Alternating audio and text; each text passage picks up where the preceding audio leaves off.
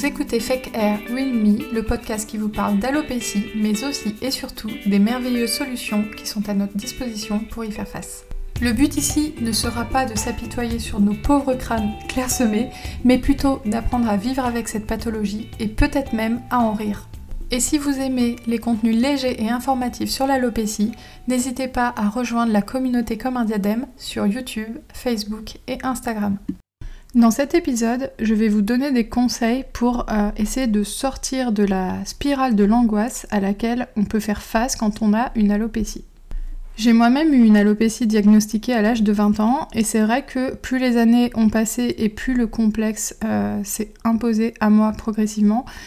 Et euh, j'ai pu avoir à ce moment-là des, réflexes qui étaient mauvais pour moi, comme passer des soirées entières sur des forums dédiés à la calvitie chez les hommes, euh, sur ces forums, il n'y avait que des hommes qui étaient complètement euh, désespérés par leur alopécie, qui passaient leur temps à parler de ça, à dire qu'il y avait zéro solution, qu'on pouvait pas s'en sortir.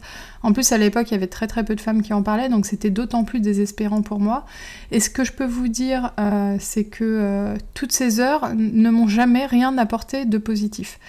Et euh, avec euh, Comme un diadème, je suis très souvent en contact avec des femmes qui ont euh, des, alopécies et, je vois un petit peu les réflexes qu'elles peuvent avoir. J'ai pu voir aussi ça sur certains groupes Facebook. des réflexes comme le fait de compter les cheveux qui, tombent. Donc il y a des femmes qui font ça toute la journée, euh, qui les accumulent et qui après euh, vont euh, me dire ou dire à d'autres personnes, voilà, j'ai perdu 120 cheveux, regarde, donc elles prennent en photo les boules de cheveux et en fait elles font ça très très régulièrement. Donc c'est un exemple parmi d'autres que je vous donne, mais elles se retrouvent dans, une spirale qui, qui est hyper nocive pour elles et qui les angoisse complètement. Il y en a aussi qui vont euh, aller sur euh, les groupes Facebook, donc pareil, prendre des photos de leur crâne, prendre des photos de leurs cheveux, demander des, avis, parfois même aller jusqu'à partager des analyses sanguines. Ça, c'est quelque chose qu'on fait souvent même auprès de moi, venir me voir et, euh, et m'envoyer des photos et me dire, voilà, j'ai ça, j'ai ça, j'ai ça, j'ai vu tel dermatologue, qu'est-ce que tu en penses? Donc en fait, c'est un mécanisme qui touche beaucoup de femmes. Euh, c'est assez rare en fait les femmes qui, à qui on diagnostique une alopécie, qui en font un complexe, mais qui restent assez euh, détachées vis-à-vis de tout ça. Et je me suis dit qu'il pouvait être intéressant que je vous donne quelques conseils sur euh, bah, comment faire face à la situation, comment moi j'ai fait face à la situation, parce que vraiment, on ne peut rien sortir de bon de, ce type de, comportement. Alors comme je vous ai dit, il y a, quelque chose que font souvent les femmes, c'est qu'elles se demandent ce qu'elles ont. Alors que le premier réflexe à avoir, c'est aller voir un médecin, et encore mieux, euh, j'allais dire votre médecin classique, mais plutôt un dermatologue, qui pourra vous diagnostiquer une alopécie. Parce que moi, j'ai des femmes qui m'écrivent et elles se posent des questions euh, parfois pendant des mois et des années. Et en fait, quand je leur ai dit, mais vous avez vu un médecin euh, qui vous a diagnostiqué votre alopécie? Elles me disent non. Donc en fait, elles sont dans leur angoisse, parfois, comme je vous ai dit, pendant plusieurs mois, et elles n'ont pas vu un médecin. Elles sont sur les groupes Facebook, elles partagent des photos, elles envoient des photos, elles comptent leurs cheveux, mais elles n'ont pas vu un médecin. Il y en a même qui, parfois, ça j'ai remarqué ça, tombent sur mes vidéos sur l'alopécie et du coup se mettent à paniquer parce qu'elles sont persuadées d'avoir ça, alors qu'en fait, en voyant un dermatologue, bah, il y a quand même un suivi qui se fait sur quelques mois où on va vous faire des analyses de sang, vérifier que vous n'avez pas de carence en vitamine D, en fer, on va vous supplémenter et euh, au bout de quelques mois, 2-3 mois, on pourra déterminer si oui ou non vous avez une alopécie androgénétique ou autre type d'alopécie. Mais c'est la base, c'est déjà aller voir un médecin pour avoir un diagnostic. Tant que vous n'avez pas de diagnostic, déjà ça sert à ça sert à rien du tout de, paniquer alors que vous n'avez même pas un diagnostic. Je comprends que ce soit stressant et que ce soit angoissant, mais la première étape quand on se stresse pour sa santé, c'est d'aller voir un médecin. Donc moi, vous l'aurez compris, je ne recommande pas forcément d'aller voir les gens, incluant moi, sur les réseaux sociaux pour euh, savoir euh, si vous avez une alopécie ou pas, parce qu'on n'est pas médecin. Et même un médecin sur les réseaux, c'est pas lui qui va pouvoir vous dire si vous avez une alopécie. il faut un suivi, il faut quelqu'un qui regarde votre cuir chevelu, enfin, il faut faire ça bien.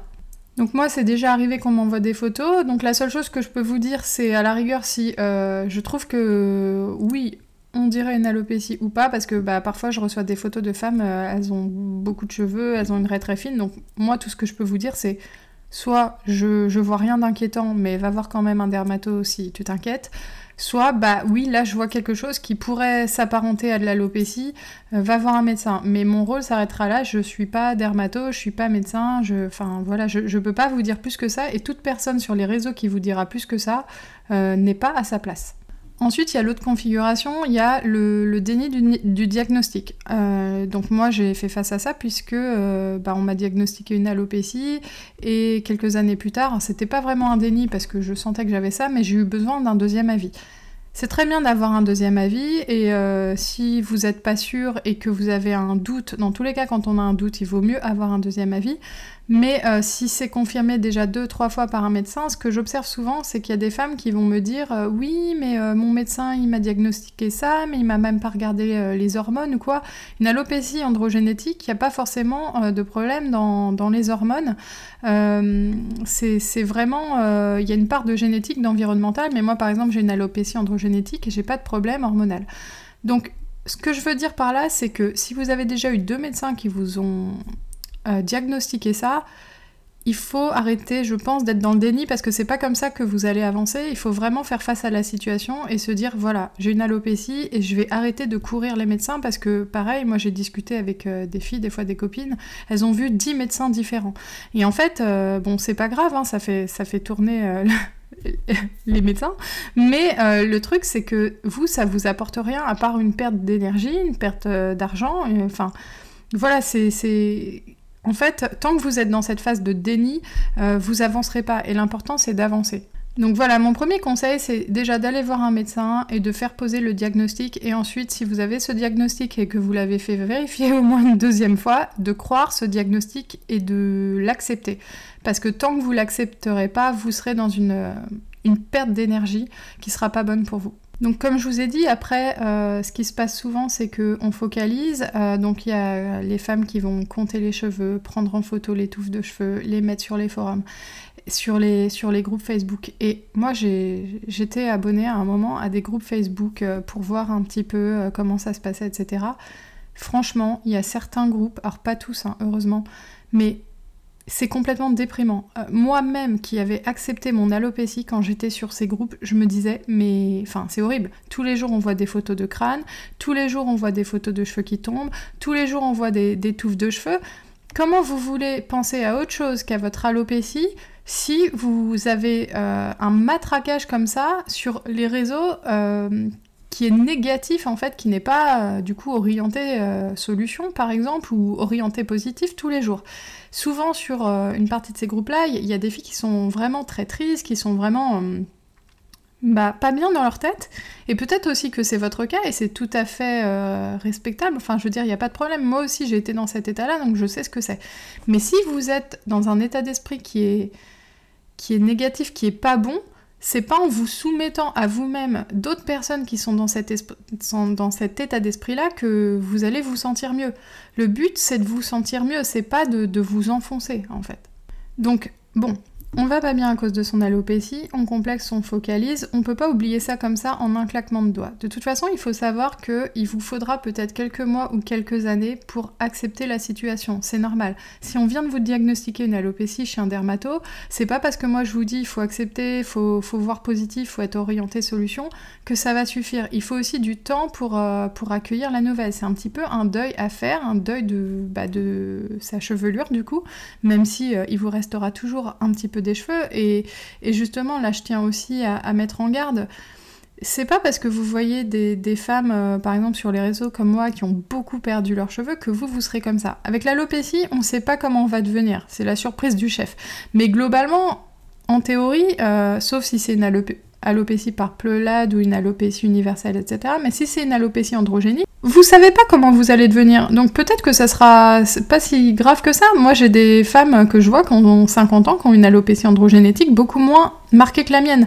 Donc on peut angoisser sur comment on va devenir et c'est normal. Et moi, la première, je me demande comment je serai à 60 ans.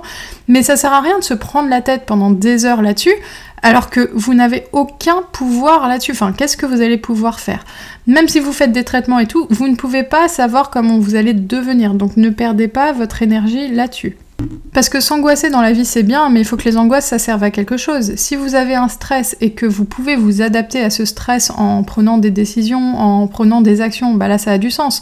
Mais stresser pour un truc sur lequel vous n'avez aucune prise, ça n'a aucun intérêt à part vous rendre malheureuse. Donc un des conseils moi que je peux vous donner euh, quand on a une alopécie, parce que moi c'est ce qui m'a aidé, c'est d'être plutôt dans une démarche d'avancer et de s'orienter solution. En gros, on a un problème, on perd ses cheveux, on est clairsemé, bon bah voilà, la donnée elle est là, qu'est-ce qu'on fait? Alors, il y a plusieurs solutions qui s'offrent à vous. Il y a le minoxidil, il y a la poudre densifiante, il y a parfois des traitements hormonaux que certains médecins peuvent proposer, type Androcure, euh, il y a les compléments capillaires, il y a aussi d'autres choses. Alors après, attention à ne pas aller. Euh, alors moi, ça vraiment, je conseille pas. Attention aux cliniques du cheveu qui vont vous proposer des traitements très chers, type PRP, mésothérapie, etc. Euh, moi, j'ai vu des filles qui ont perdu beaucoup, beaucoup, beaucoup d'argent pour pas grand chose. Donc en fait, moi, quand je vous parle de, de solutions, je vous parle de solutions qui font leurs preuves. Euh, soit donc par exemple un traitement comme le minoxidil qui a fait ses preuves dans le cadre d'un essai clinique, soit bah, la poudre densifiante quand on en met, on voit tout de suite ce que ça donne et euh, bah, si vous êtes satisfaite vous continuez, si vous n'êtes pas satisfaite vous arrêtez, soit un volumateur, pareil, vous essayez, ça vous convient vous gardez, ça vous convient pas vous gardez pas, ça certes une certaine somme, mais au moins vous savez ce que vous achetez et vous achetez pas un truc hypothétique euh, qui n'a pas fait ses preuves et qui va vous coûter très très cher. Parce que moi, je vois beaucoup de femmes qui euh, veulent se battre pour leurs cheveux et c'est un combat tout à fait respectable. On a le droit de vouloir se battre pour ses cheveux. Euh, par contre, faites attention parce qu'il y a quand même beaucoup de, cliniques euh, qui sentent le désespoir des femmes et qui savent que pour la perte de nos cheveux, on est prête à, à beaucoup de choses. Et j'ai vu, comme je vous ai dit, beaucoup de femmes qui avaient dépensé 2000, 3000 euros dans des traitements qui n'ont servi à rien, type mésothérapie, PRP, trucs comme ça. Donc voilà, après peut-être qu'il y en a qui sont satisfaites, hein, c'est un peu comme tout dans la vie, mais euh, en tout cas si vous vous lancez dans ce type de choses, renseignez-vous bien sur euh, l'efficacité de ces méthodes, regardez les, publications scientifiques sur le sujet, avant de balancer des sommes comme ça, vraiment allez vous renseigner, mais sur euh, les sources scientifiques qui vont vous dire si c'est efficace ou non. Ensuite, moi, quelque chose qui m'a beaucoup aidé, c'est de, partager euh, sur mon alopécie. Donc, je l'ai fait sur YouTube, je l'ai fait sur Instagram. C'est vrai que ça a été très euh, thérapeutique pour moi. Après, je comprends qu'on n'ait pas tous envie de, s'afficher sur, euh, sur les réseaux, mais globalement, ce que, ce que j'ai envie d'exprimer ici, c'est que en parler, ça vous fera du bien. Commencez par essayer de voir si vous pouvez en parler à un proche, à une amie euh, qui sera à l'écoute et qui va pas vous juger et qui va surtout pas vous dire que non non ça se voit pas et que de toute façon il faut juste prendre des vitamines et que de toute façon tu te nourris mal. Euh, et que tu manges pas assez bio. Non, il faut trouver une personne qui a l'écoute et qui pourra euh, vous écouter, vous soutenir euh, dans votre problème parce que ça, ça peut vraiment aider. Ensuite, il y a de véritables communautés sur les réseaux euh, que vous pouvez rejoindre. Donc, bah, je fais ma petite pub comme un diadème en fait partie. Il y a eu beaucoup de vidéos de fêtes sur YouTube, sur Instagram également. Il y a eu beaucoup de posts sur l'alopécie, mais je suis vraiment pas la seule et je pense vraiment que adhérer à des communautés qui sont positives, et qui vous envoie euh, un regard positif sur l'alopécie, euh, suivre des femmes qui sont pas euh, complètement mal dans leur tête et qui au contraire vont bien, ça vous fera du bien parce que vous vous rendrez compte que vous n'êtes pas seul et ça c'est super important parce que non vous n'êtes pas seul et non on est des milliers en fait. Mais réellement moi j'ai des filles qui m'écrivent tous les jours qui ont des alopécies et moi être confrontée à ça ça m'a aidé parce que maintenant je me sens plus seule et j'ai presque une vision déformée du monde ou au contraire j'ai l'impression qu'il n'y a que des filles alopéciques anonymes euh, qui sont tout autour de moi. Donc intégrer des, communautés, euh, suivre euh, des, jeunes femmes que, vous trouvez positives, que vous trouvez bienveillantes et, surtout que, vous voyez être heureuses, c'est important. N'allez pas suivre des comptes qui vous transmettent de la dépression. On n'a pas envie de ça. Et pareil pour les groupes Facebook. Je suis sûre qu'il y a plein de groupes Facebook où ça se passe bien, où euh, il y a euh, une, bonne, humeur, une bonne entente et où euh, on est orienté solution et pas, orienté je m'apitoie sur ma vie et sur mon crâne clairsemé parce que en fait ça vous aidera pas. Vous pouvez faire ça pendant un temps, mais à un moment il faudra se sortir la tête de l'eau parce que sinon vous allez rester dans cet état pendant combien d'années? Vous allez vous gâcher la vie pendant combien d'années?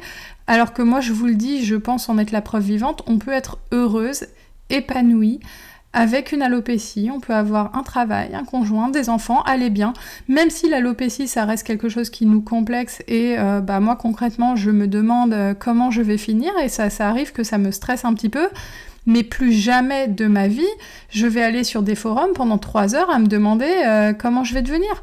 Des fois, je me regarde dans le miroir et je me dis, bah merde, je sais pas comment je vais devenir. Mais c'est tout, ça s'arrête là. Il faut pas que ça ait plus d'impact sur vos vies, en fait. Et enfin, le, dernier conseil qui est peut-être le plus important, si vous êtes vraiment mal, vraiment mal dans votre tête, que vous vous sentez pas bien et que vous angoissez et que vous n'arrivez pas à dépasser ce complexe, eh ben, n'hésitez pas à aller vous faire aider par un psychologue. Il y a un moment, euh, il n'y a pas de honte à se faire aider, à en parler, à trouver quelqu'un qui va vraiment vous aider à avancer. Maintenant, il y a, je crois, jusqu'à 5 ou 10 séances, c'est peut-être 5, qui peuvent être remboursées euh, par la sécurité sociale si vous allez voir votre médecin, généraliste et que vous en parlez. C'est vraiment important en fait. Quand on a quelque chose qui nous gâche la vie et que c'est vraiment quelque chose sur lequel on focalise et qui a un impact négatif, il ne faut pas hésiter à le faire, ça vous aidera forcément et ça sera forcément positif. Voilà, j'espère que ces conseils vous auront un petit peu aidé. Il n'y a pas de miracle dans ce que je vous dis, puisque de toute façon, le mouvement pour aller mieux, il n'y a que vous qui pouvez le faire et c'est que dans votre tête euh, que ça se passe. Il n'y a que vous qui pouvez décider euh, quel impact l'alopécie aura sur vous. Si vous allez vous gâcher un an, deux ans, cinq ans, dix ans de votre vie pour ça, la vie est courte, on n'en a qu'une. Ou si euh, au contraire vous avez envie d'avancer, d'être heureuse et de ne pas laisser cette pathologie détruire une partie de votre vie. J'espère que cet épisode vous aura plu, vous aura éventuellement fait du bien. N'hésitez pas à commenter, à me mettre euh, des étoiles pour que je puisse remonter dans les référencements. Et je vous dis à bientôt pour un prochain épisode.